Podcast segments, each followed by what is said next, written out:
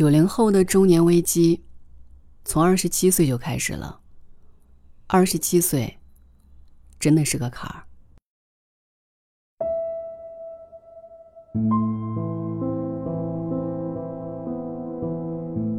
我的好朋友东哥要过二十七岁生日了，他人称京城 Party 小王子，那些年带着我们，从黑方配红茶喝到山崎一八年的 On the Rock。往年东哥的生日聚会都是提前三个月通知我们，而今年却迟迟没信儿。我发去一个小表情，试探他是不是忘记请我，没想到他说根本没准备过，就是觉得。没意思。老王子说：“不只是夜店，整个生活都没意思。”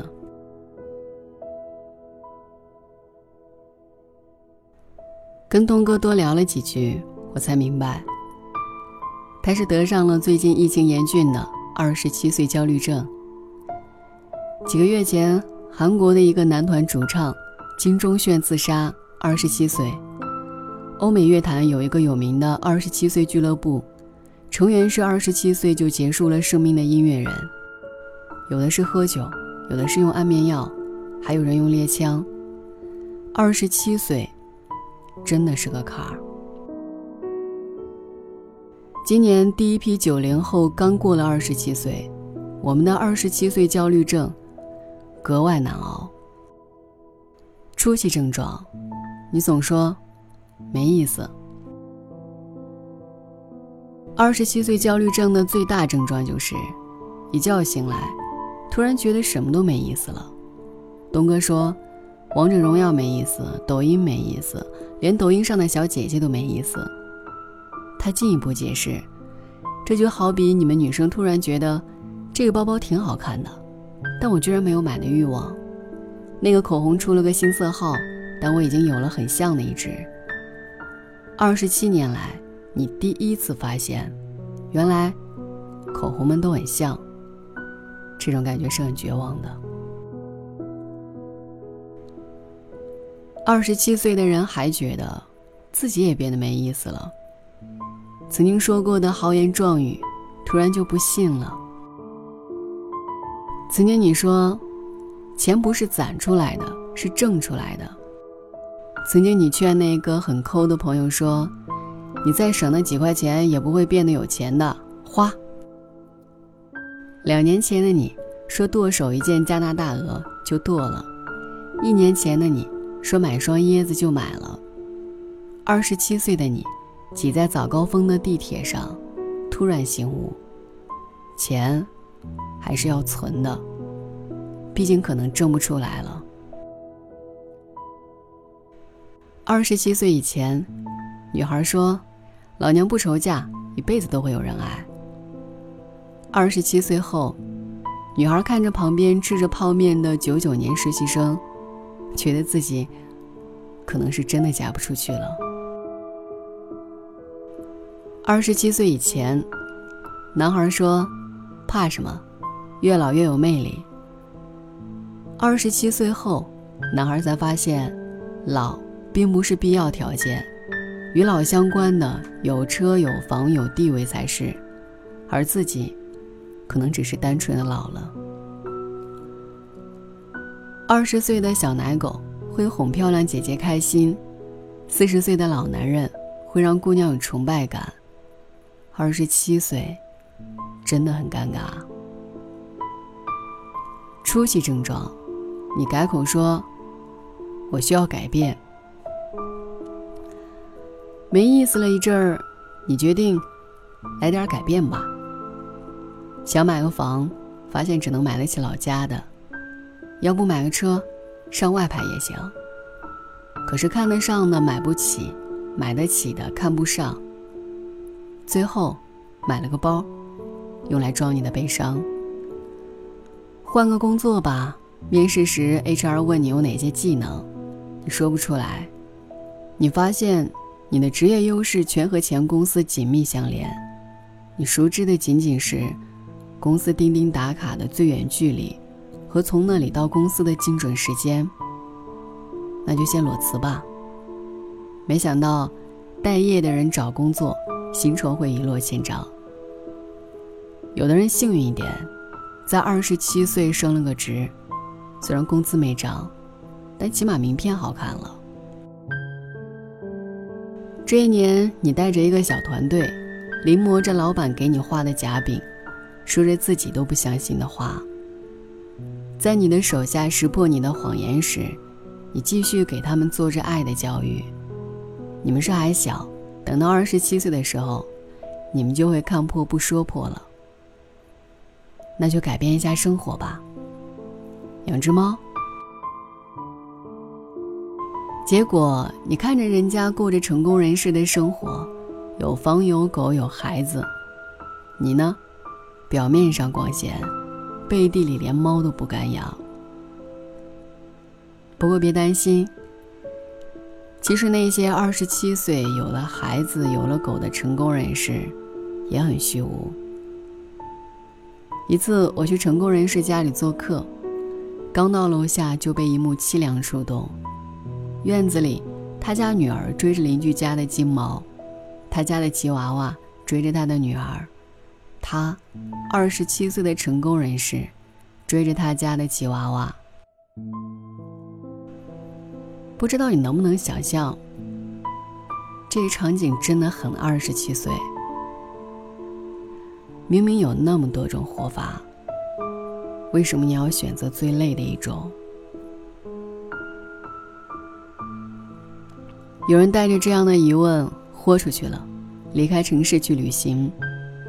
但当他坐上飞往远方的经济舱，吃了硬邦邦的小面包，才醒悟：没钱，怎么活都挺累的。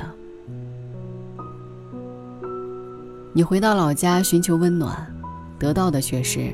你爸爸催婚，你妈妈催产，你揣着烟偷跑进厕所，打开窗户和抽风机，在按打火机的一刹那，也按下抽水马桶的按钮。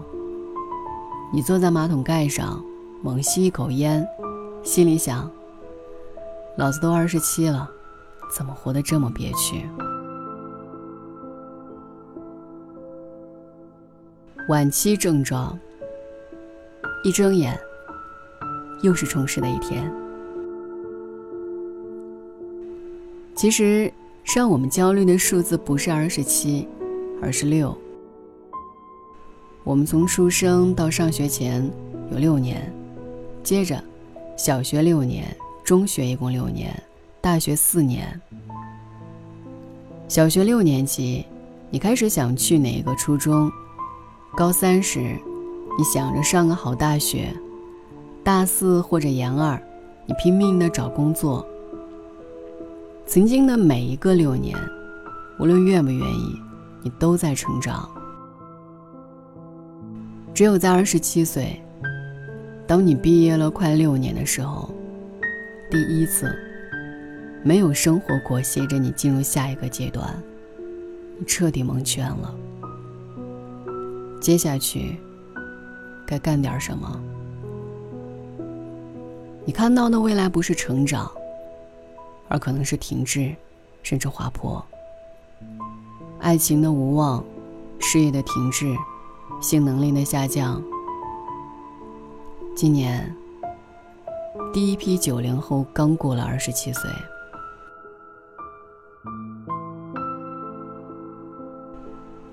这批九零后刚攒够一套首付，房价就达到了最高点。这一批九零后在工作的前两年，信仰着七零八零后鼓吹的“但行好事，莫问前程”。转眼，移动互联网创业潮来了，不问前程的意见领袖们，急呼呼地收了收肚子，撸起了袖子，写了篇宣言，标题是“创业是实现阶级跃进的唯一路径”，然后就挥手告别了。曾经关心的心灵圣地，都成了焦虑贩卖机。从前我们提倡深读一本西方小说，现在有人告诉你，不行，这样的速度无法解决你的知识焦虑。买个 VIP 吧，一年听三百本书。从前喜欢夜晚的时候，一个人坐在下着雨的窗边，耐心的看完一部文艺片儿。现在，别人总是告诉你，别看这些了，赶紧去写网文、开发剧本，IP 要大，票房要十亿起。从前，干完了该干的活儿，剩下的时间都是自己的。现在不行了。你的业余时间已经被规划的密不透风了。晚上，你又听完了一本书，满足的躺在床上，想着今天又进步了一点点。二十八岁，又是一条好汉。上周末，东哥还是提前过了个生日，组了个小局，边看世界杯边唠嗑。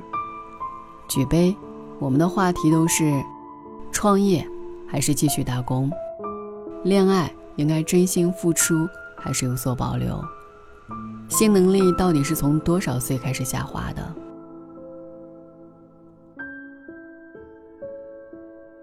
二十七岁这年，我们终于集体沦落为俗人，谈生活琐事，未到良谋。但我悄悄试探，发觉东哥对酒的品味丝毫没有退步。而我在忙碌的知识付费之余，也还是会坐在下着雨的窗边，耐心的看完一部文艺片。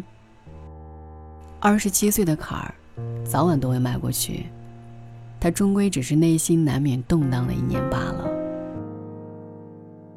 二十八岁，我们会发现，老子又成了一条好汉。晚安。想说却还没说的。还很多，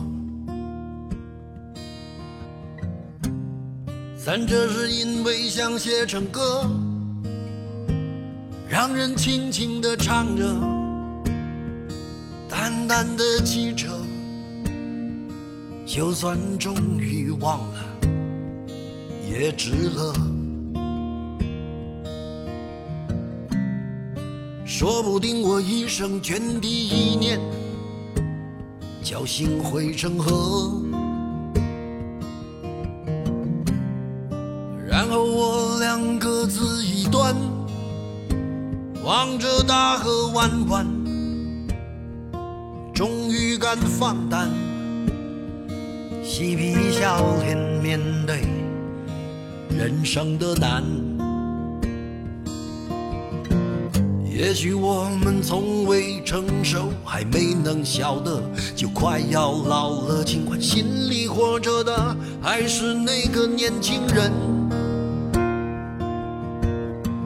因为不安而频频回首，无知的索求，羞耻与求救，不知疲倦的翻越每一个山丘，越过山丘。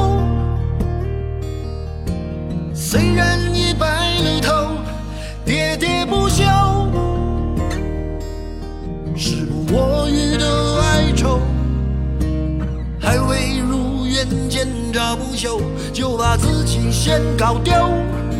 越过山丘，才发现无人等候，喋喋不休，再也换不回温柔。为何记不得上一次是谁，在什么时候？我没有刻意隐藏，也无意让你感伤。多少次我们无醉不欢，咒骂人生太短。唏嘘相见恨晚，让女人把妆哭花了也不管。遗憾我们从未成熟，还没能晓得就已经老了，尽力却仍不明白身边的年轻人。给自己随便找个理由，向心爱的挑逗。